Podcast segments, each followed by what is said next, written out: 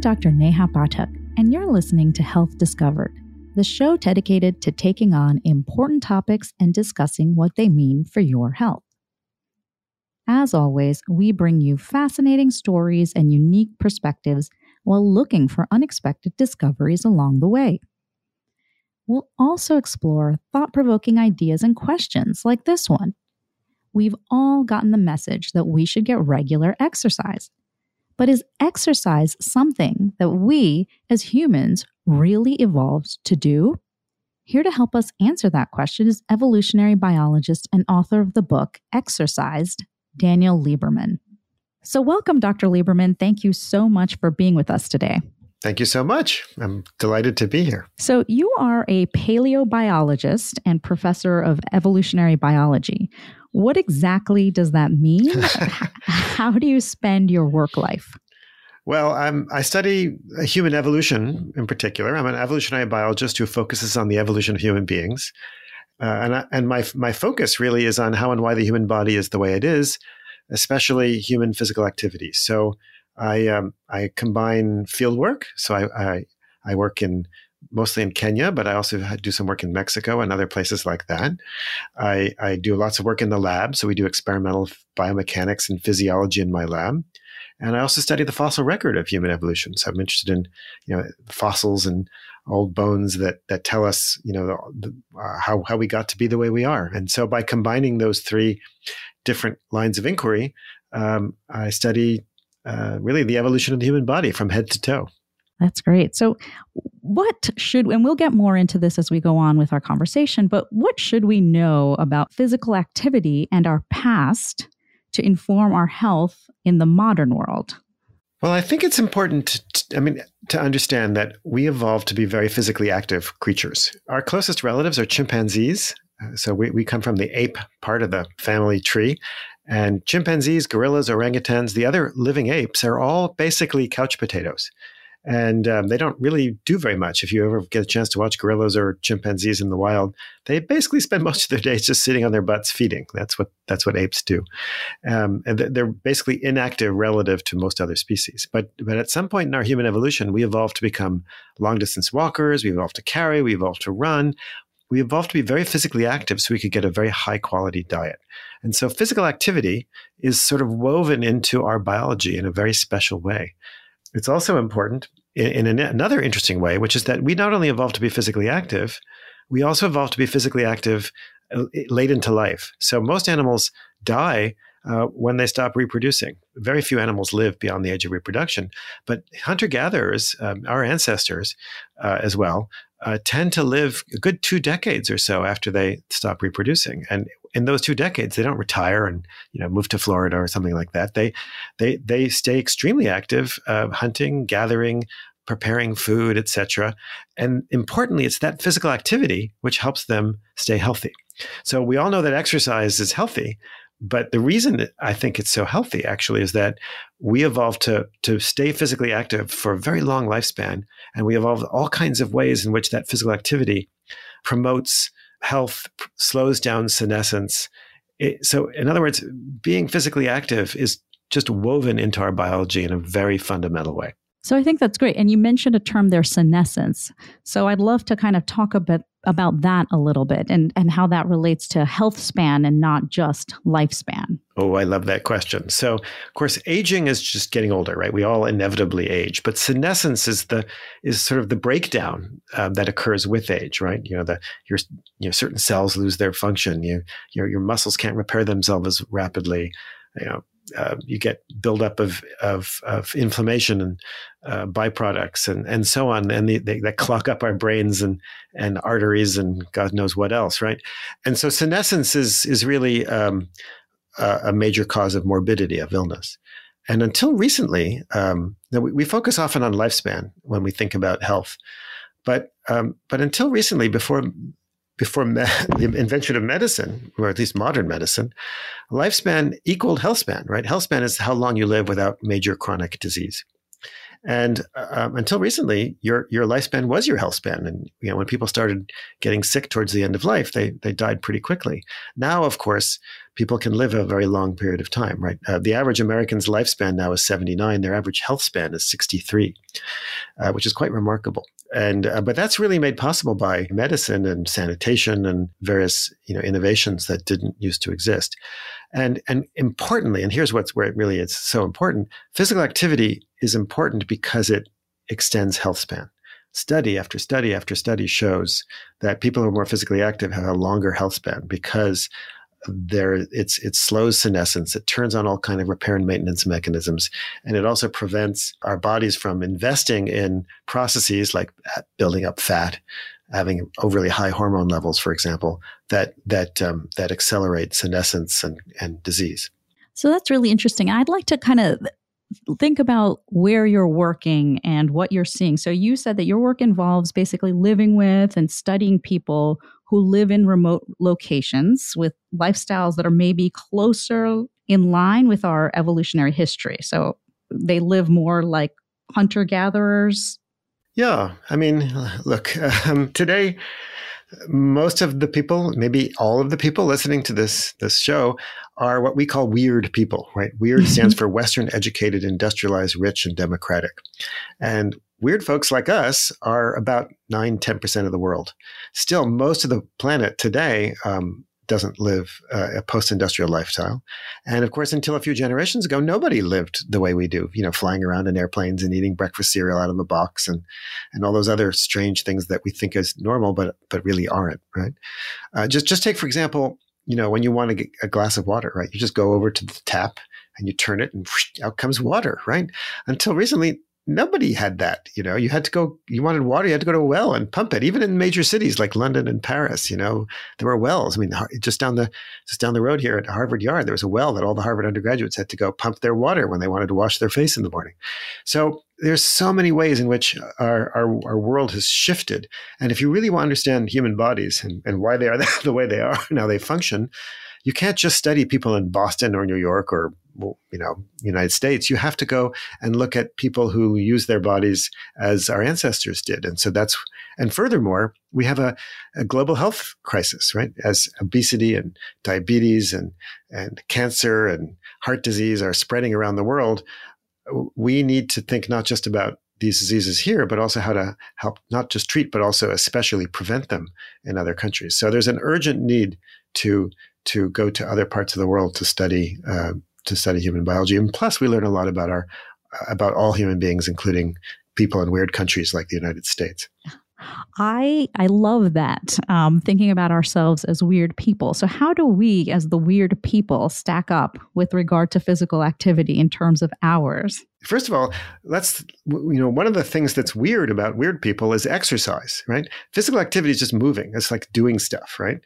Um, but exercise is discretionary, voluntary physical activity for the sake of health and fitness. And until recently, because people were physically active all the time and struggling to get enough food, nobody exercised. I mean, I'm, this morning, for example, I worked out in my basement. I have a little gym in my basement. And I have all kinds of weights down there, which I spent money on, whose sole function is to be lifted. I mean, think about that. It's just a weird, strange, bizarre thing to spend money on, on, on like pieces of heavy metal that you lift, right? And I have a treadmill down there, you know, a machine that's incredibly noisy and expensive and unpleasant and makes you work really hard and to get you absolutely nowhere, right?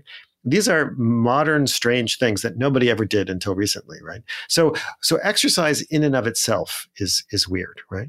But um, as your question uh, implied, you know, physical activity has also changed, right? And um, and we have this sort of notion that our ancestors were these incredible super athletes who went out and you know worked super super hard all day long and never sat, and you know, um, but uh, in in reality, they were reasonably hardworking. Um, the you know studies where we put, you know, sensors on people in different parts of the world, like like farmers in Kenya where I work, or hunter-gatherers where some of my students have, former students have collected data. Turns out your average hunter-gatherer works, you know, between like two to four hours a day of moderate to vigorous physical activity. So that's getting your, like a brisk walk or more. Um, they do a lot of course, light, light, light work as well throughout the day.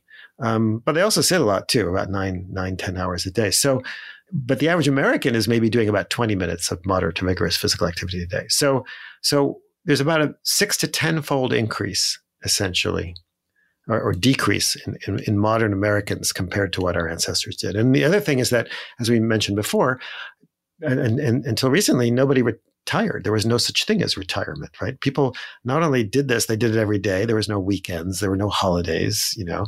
They did it every day, and they did it throughout their lives until they were old. But in America, people, as they get older, we really seriously decrease our physical activity levels. And that's that's a problem, because study after study has shown that that as you get older, exercise becomes more, not less important for health.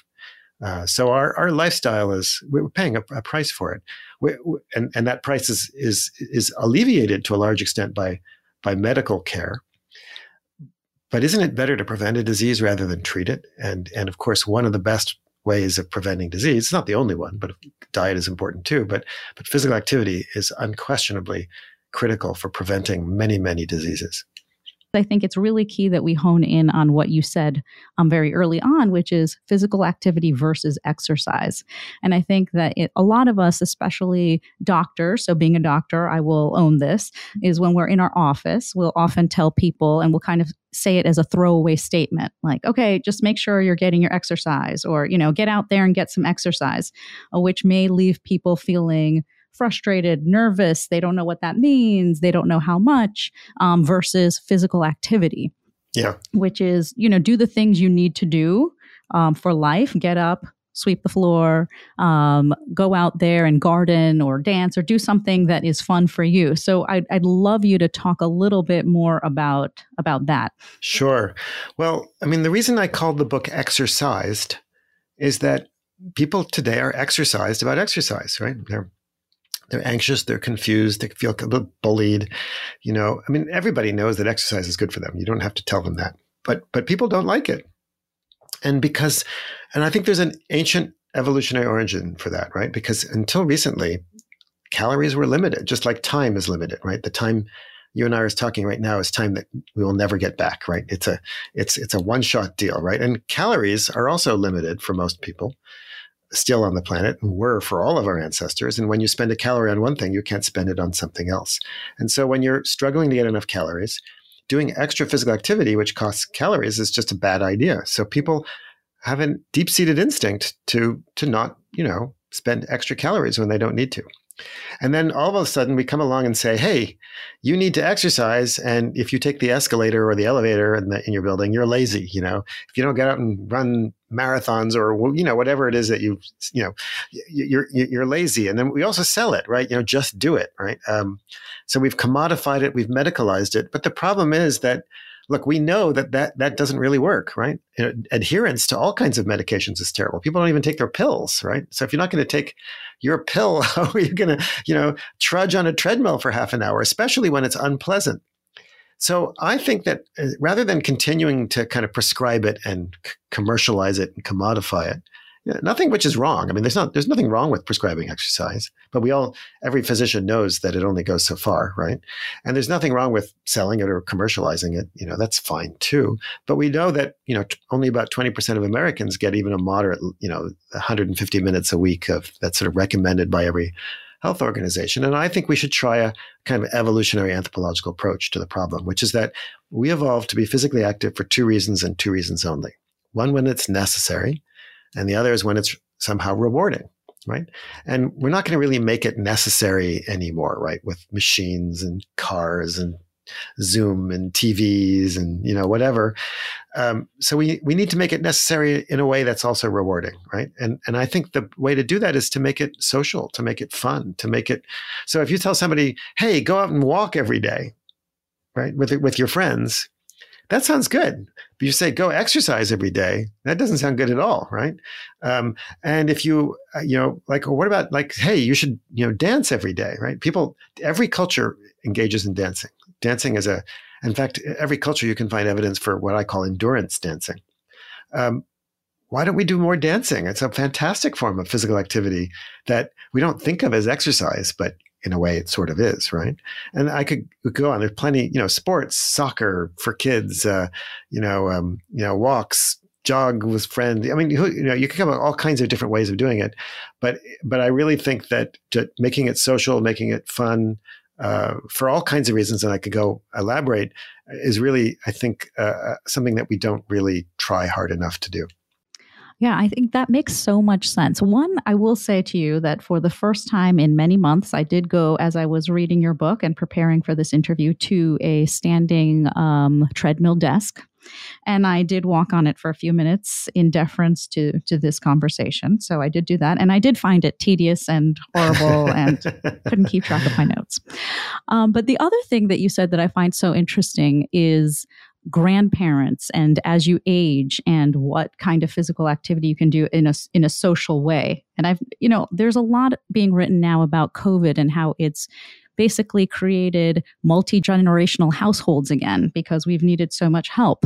People who have children are going back to work and their parents are moving into their homes to help them with child-related activities. And that's certainly happened in our home. My father came and uh, started living with us. And he, I say, is really the caretaker for all of us. He gets up at six thirty. He's eighty-four years old. Gets up at six thirty, makes the chai for the entire household, gets the breakfast going for everybody, and then has a lot of times dinner ready when we get home. So oh, I just can I find say with you? Indian food, anytime I, you want it. Absolutely. So can you talk a little bit about that? I saw that you you know you've been writing more on that and on that topic of grandparents and um, physical activity later into yeah. in, in life. Well, as, yeah, as we said before, I mean, I think this is this is special about human beings. Um, this is this is what we evolved to do. For most species, once they stop reproducing, they enter what what is famously called the selective shadow, a term invented by the Nobel laureate Sir Peter Medawar, who points out that, you know, once you're no longer having offspring, um, natural selection really ceases to care about you in most species, right? Because after all, all that natural selection cares about is how many offspring you have who survive and reproduce. But humans have figured out something really special in our in our way of life that began maybe about two million years ago, the hunting and gathering way of life, which is that uh, we uh, so mothers who are who are out foraging, for example, um, usually don't um, aren't able to produce enough food to pay for their own metabolic needs plus those of their children, and they rely on others to help them get the calories that they need, right? And th- that others are, include their, gra- their their their mothers, so grandmothers, um, also their partners, uh, grandparents, you know, grandfathers as well, others in the group, right? So we're we're a cooperative species that helps each other, and importantly, so elder individuals like your your father, that's what that's what we've been doing for for thousands and thousands of generations. Um, uh, the elders also, of course, provide wisdom and information and knowledge, and and and they, they pass on other kinds of uh, important resources to their children and their grandchildren, and and and that's really special about human beings. And we've kind of stopped doing that in some ways, right? Because we no longer hunt and gather. We don't even, most of us don't farm, so we're no longer really reliant on on grandparents for for that kind of labor. And as a result, um, grandparents, I think, are less and less active. And it's one of the reasons that uh, morbidity is on the rise. So there are many, many famous studies. My favorite is the one that was done right here. Um, it was the first major study ever done on a- aging and exercise by Ralph Paffenbarger, very famous paper. I'm sure you read it many times. Um, mm-hmm. um, published nineteen eighty-six in New England Journal of Medicine, which um, showed that as people get older, their their their mortality rate declines enormously uh, with physical activity, and that that decline in mortality increases with age. So, a, like a thirty or forty year old individual who exercises two thousand calories a week has about a, you know, I think it's about a twenty percent lower mortality rate.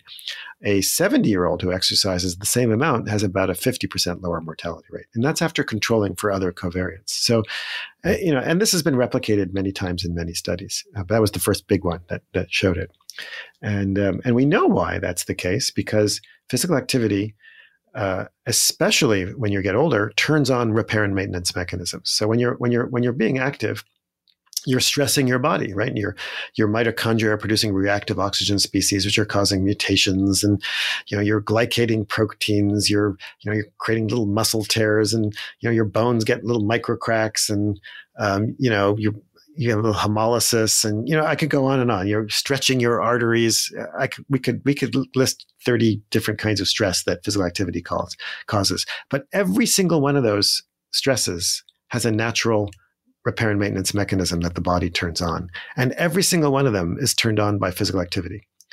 And the key thing is that in the past, people were never not physically active, as we've already discussed, right? You couldn't be a couch potato in your sixties back in the in the day because you you know your family would suffer, right? Um, so you wouldn't have any food, and they wouldn't have any food. So we never evolved to turn these mechanisms on in the absence of physical activity. And in fact, that those repair and maintenance mechanisms turn out to be a key reason for how and why we're able to live so long. So, so physical activity is not only the, a reason to live longer, it actually helps us live longer. It's, it's part and parcel of the same process. So as we get older, we have this idea in our society that it's, you know, normal to kind of take it easy and relax. But, but your father is showing us exactly what we were really meant to do, which is to stay active.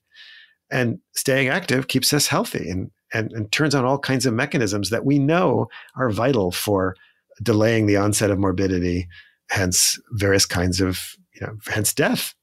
I think it's so interesting what you said also is that when we think of the word exercise, I think in a lot of people's minds, it's connected to conditions or what they want their outcome to be. So if I exercise, it's because I want to lose weight. Or if I exercise, it's because I want to put on some muscle and I want to look fit. Um, but we don't really talk about all of these other things. Every time you exercise, there are thousands of chemicals that are released into your body. There's genetic changes. There's immune cells that go out and hunt for uh, you know, things. There's mechanisms to repair the, the stress that's put on your body. So I think, is this a conversation that we need to change the way we frame how we, how we talk about things? I couldn't agree more. I mean, the sad thing about, about our, the way we've sort of commercialized and commodified and to some extent medicalized exercise is it's primarily focused around, around weight.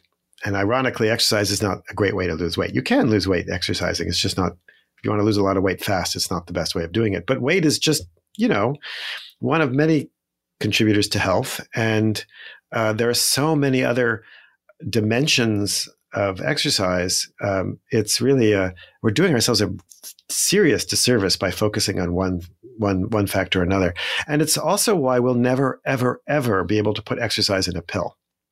There are people constantly trying to find some biomolecule that's turned on to exercise that you put in pill form that you can sell for a lot of money. And, you know, some of them may have some benefits. They also may have side effects.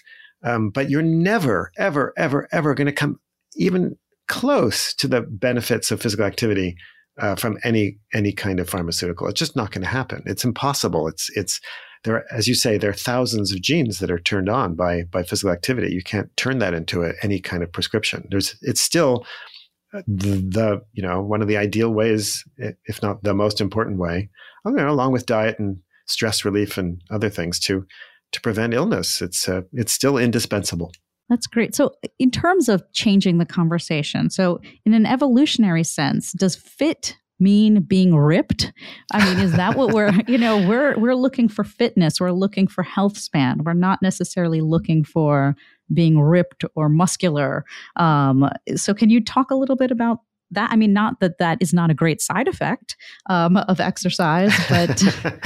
You know, back in the day, um, and by the day, I don't mean even that all that long ago, when people were struggling to get enough energy, you wanted to have enough muscle to do what you needed to do. But any extra is actually a tax. It's muscle is expensive, right? Uh, you know, if you do serious weightlifting, you got to eat, eat, eat a lot, right? You know, and so having extra muscle back when you're a hunter-gatherer doesn't need to be all that strong. Was actually a detriment. So our ancestors, um, you know, they, they they had to do, they were reasonably strong. So if you look at percentile, if you look at graphs of, for example, grip strength against age in different populations like United States or England, et cetera, where there's lots of data, and and then administer the same test to hunter-gatherers, they're they're kind of like seventy-fifth percentile, you know. They're they're they're you know on the higher end of being strong, but they're not They're not ripped, you know. Um, and but the key difference is that as they age, they stay um, at a high percentile, um, and they, they their strength drops less as they age because, of course, you know they don't have can openers and escalators and elevators and and well, they don't have cans. Um, you know, they have to stay physically active and they have to still use their their muscles to generate force. So strength so ma- is maintained more throughout age. And that's, of course, important because it prevents sarcopenia. And sarcopenia, you know, muscle wasting is a is one of the most, you know, sad and debilitating ways in which people age, because as as people lose muscle mass um, and become more frail, they have a harder time doing physical activities, which then leads to a vicious cycle, because then they're less physically active, which then kind of continues the sort of degradation that occurs from inactivity. Um, in terms of uh, other aspects of fitness, you know, they had high aerobic capacities, but not crazy high. They're not like Tour de France athletes that have, you know, high, super high V O two maxes. You know, they're not, you know, when, when hunter-gatherers run, for example, they're doing like a ten minute mile, very nice gradual jog. They're not, they're not running marathons like, you know, modern elite marathoners at, you know, at like five minute miles. Crazy. It's amazing that anybody could do that um, for twenty-six miles, you know? Um, so, so they're, they're, they're reasonably fit, they're reasonably strong, but they're not crazy fit, they're not crazy strong, and they're not, you know, doing ridiculous amounts of physical activity. They're just doing moderate levels, but on a regular basis, day after day after day after day. And we know that, you know, all the epidemiological data tell us the same thing. If you're sedentary, your rate of mortality goes up. But if you just exercise one hundred fifty minutes a week, that's that's twenty-one minutes a day, your mortality rate, your all-cause mortality rate for a given age drops by about about thirty percent. And, and if you get to up to the level of a hunter-gatherer, you get about another ten percent or so. You get down to about a forty percent. And then it kind of levels off. So there's no, you don't need to do crazy amounts of physical activity to get the benefits of it. And importantly, only a little bit, just a titch, will have enormous effects, right? So Uh, so that, I think it's one of the misconceptions that we have, that, you know, our ancestors were these ripped, super strong, super athlete, you know, people who, you know, got up in the morning and just like decided to run ultra marathons or whatever. They neither did that, nor was it any, that would that have been any, any, any benefit. So yeah, that brings me to another question. So then if we're spending out, so they had, it sounds like, bursts of activity throughout the day. So can we make up for a day spent sitting? Uh, eight hours spent sitting um, by doing twenty minutes of, you know, moderate to vigorous exercise every day? Or are we really talking about trying to do that plus getting up as much as possible, walking around as much as possible? What What are your thoughts on that?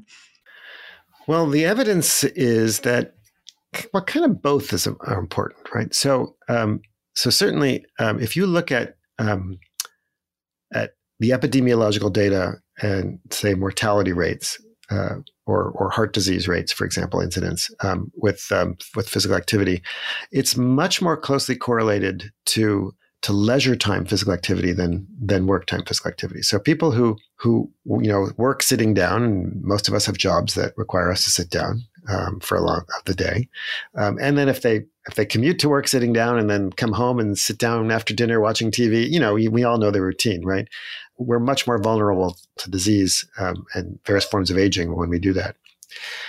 So it's also true that um, that we sit a fair amount. Um, hunter-gatherers sit a fair amount, but when we sit, uh, we tend to sit for much longer bouts than than our ancestors, right? And we tend to sit in chairs that have backrests and things like that. And a number of studies, and it's a growing field of research, show that just getting up every once in a while, even if you're not doing anything serious, go make a cup of tea, go to the bathroom, you know, go pet your dog, or, you know, mind a child or something like that. All of that, um, it kind of, you know, turns your muscles on a little bit. It's a bit like turning your car engine on in the driveway. You know, you're not, you're not using a huge amount of energy, but you do burn up some of the fats and, and sugars that are in your bloodstream. You turn on various genes. And so it's shown that you can, two people can sit the same amount, but the person who gets up on a sort of every ten, fifteen minutes, Uh, like our ancestors did, um, reaps quite a lot of metabolic benefit. So I think the answer is, you know, if you are sitting all day long because you have a job, that's not a bad thing. And you can certainly make up for that by exercising, but it is good to try to get up every once in a while, just turn the machinery on. Uh, you'll also get a benefit from that as well. I love that. So it's not pr- procrastination when you get up and walk away from the work you're supposed to do. It's actually something you're doing for your health. I love, love that advice. Absolutely. And a couple of final questions before I let you go. So one is, what do you think about our attempt to sort of hack exercise? So you hear about the one minute HIIT program that is going to give you a, a whole bunch of health benefits. So what's, you know, what's the evolutionary correlate? Because you do see some evidence, and not the one minute program, but there are certain, there's certainly, you know, some evidence for HIIT um, for certain health conditions. So what do you, how does that fit in? Mm, great question. So, you know, when we commodify and commercialize exercise, we we we tend to, you know, everybody has their their preferred kind, right? They're they're the, you know, they're the people who love strength training and can't stand cardio, and the reverse, and there's the people who push HIIT, you know, high intensity interval training, and then there's people who push just, you know, walking is fine, people who push, you know, and the answer is that they're all fine, they're all good for you, um, but we never evolved to do one thing.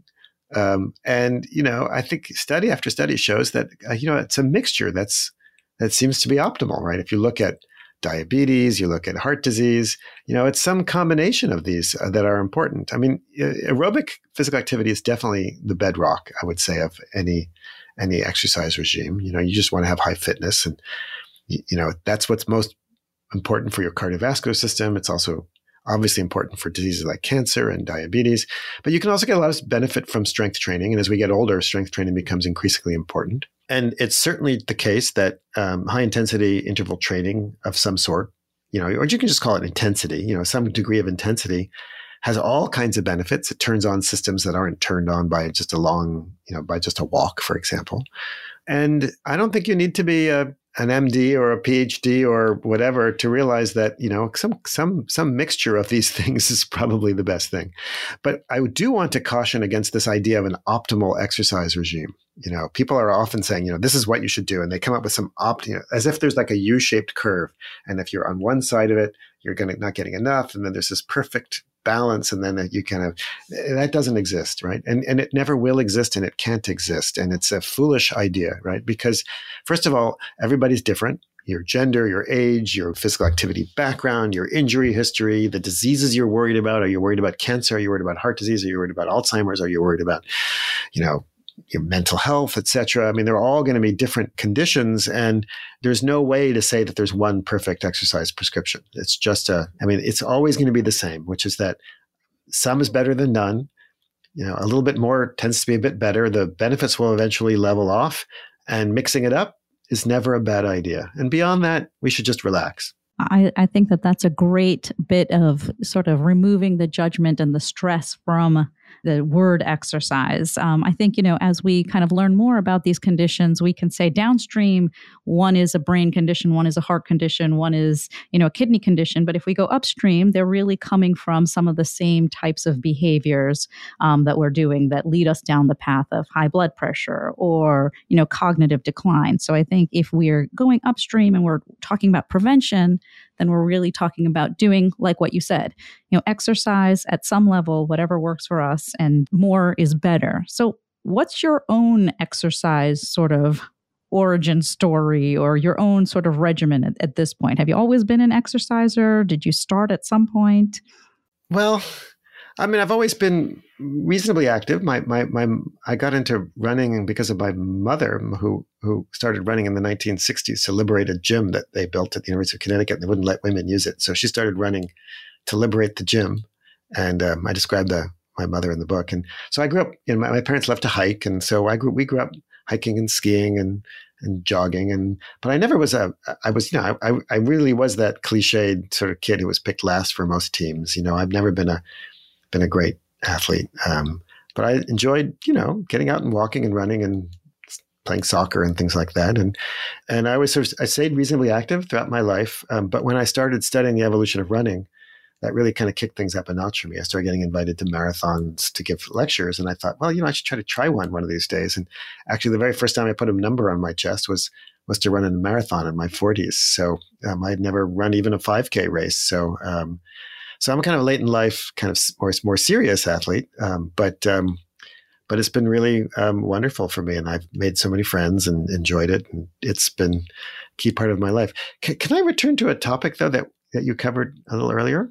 Yes, uh, about, please. About about because you mentioned all these diseases and exercise, and I also wanted to mention that one of the things that we're learning about so many diseases that afflict people is that uh, they're, they're related to inflammation. And we all know that inflammation is partly caused by, by, by obesity, so especially visceral fat, um, which is very pro-inflammatory. But one of the things that we've been learning recently is that um, the, the major way that the body turns, so, so exercise is good because it helps reduce visceral fat, fine.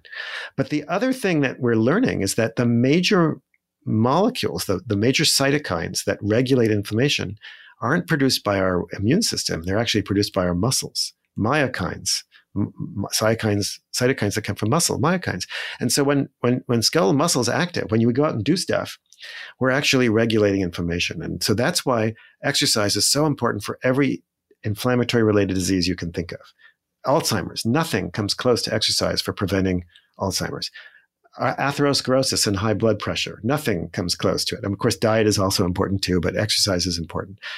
Uh, cancers, many cancers are the the rate the the, the incidence of cancer is considerably re reduced, especially uh, breast cancers, um, colon cancer, et cetera, uh, by by physical activity. And the list goes on and on and on and on. Diabetes, et cetera.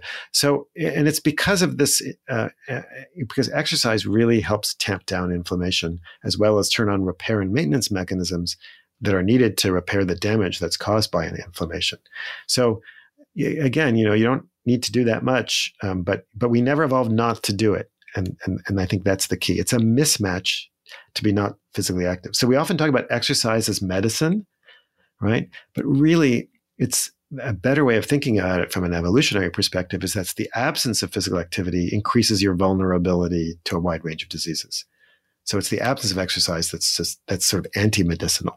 I love that. So if I have got it correctly, please add what you think I've missed. So if we want to turn something that we have not evolved to do into something that we find rewarding, we should do it in groups, find social connection, do as much as we can, and try to do the antidote of, of being inactive. Am I missing anything? Yeah. I mean, that's, yeah. I mean, we all kind of, everybody kind of knows that, right? You know, have fun. If it's fun, you'll do it. If it's not fun, you'll find a way to follow your instincts, right? Uh, you know, I often say, you know, think about it when you're in a, we've all been there in a, in a mall or a subway stop or, you know, airport where there's an escalator next to a stairway, right? There were no escalators in the Stone Age, right? But everybody crowds onto the escalator instead of the stair, the stairway, even knowing full well they should take the stairs, right? Why? Because it's a deep and fundamental instinct to save energy, right? And it's not that these people are lazy, there's anything wrong with them, it's just, they're just being normal, right? So we need to, how do we make get people to take the stairs? Well, shaming and blaming them is not very effective, right? That just pisses people off, myself included, right? But if you make the stairs fun or, or rewarding, like, hey, you know, you say if you meet you, your other friends are on the stairs, well, you're going to take the stairs with them, so you can ch chat to them, and by chatting with them as you go up the stairs, you'll have a good time and you'll reward each other in various ways, and and it ceases to be exercise. It's just a pleasant way to get from here to there, right? And so the more we make physical activity social, the more reward we'll get from it, the more we'll benefit we'll get from it. And, and, um, and, you know, you don't, and again, we don't, and we don't need to make people feel like they have to do crazy amounts to get some benefit. Just, you know, adding a few minutes a day um, can have a huge effect. And eventually, slowly, you can add a little bit more, but, you know, you don't need to do a huge amount to get an enormous benefit. Well, thank you. And I, I have to say that this conversation was incredibly rewarding uh, for me as well. Thank you for listening to this episode of Health Discovered from WebMD. I'm Doctor Neha Pathak. Before you go, please take a moment to subscribe to Health Discovered wherever you listen to podcasts. Stay well, and I'll talk to you next time.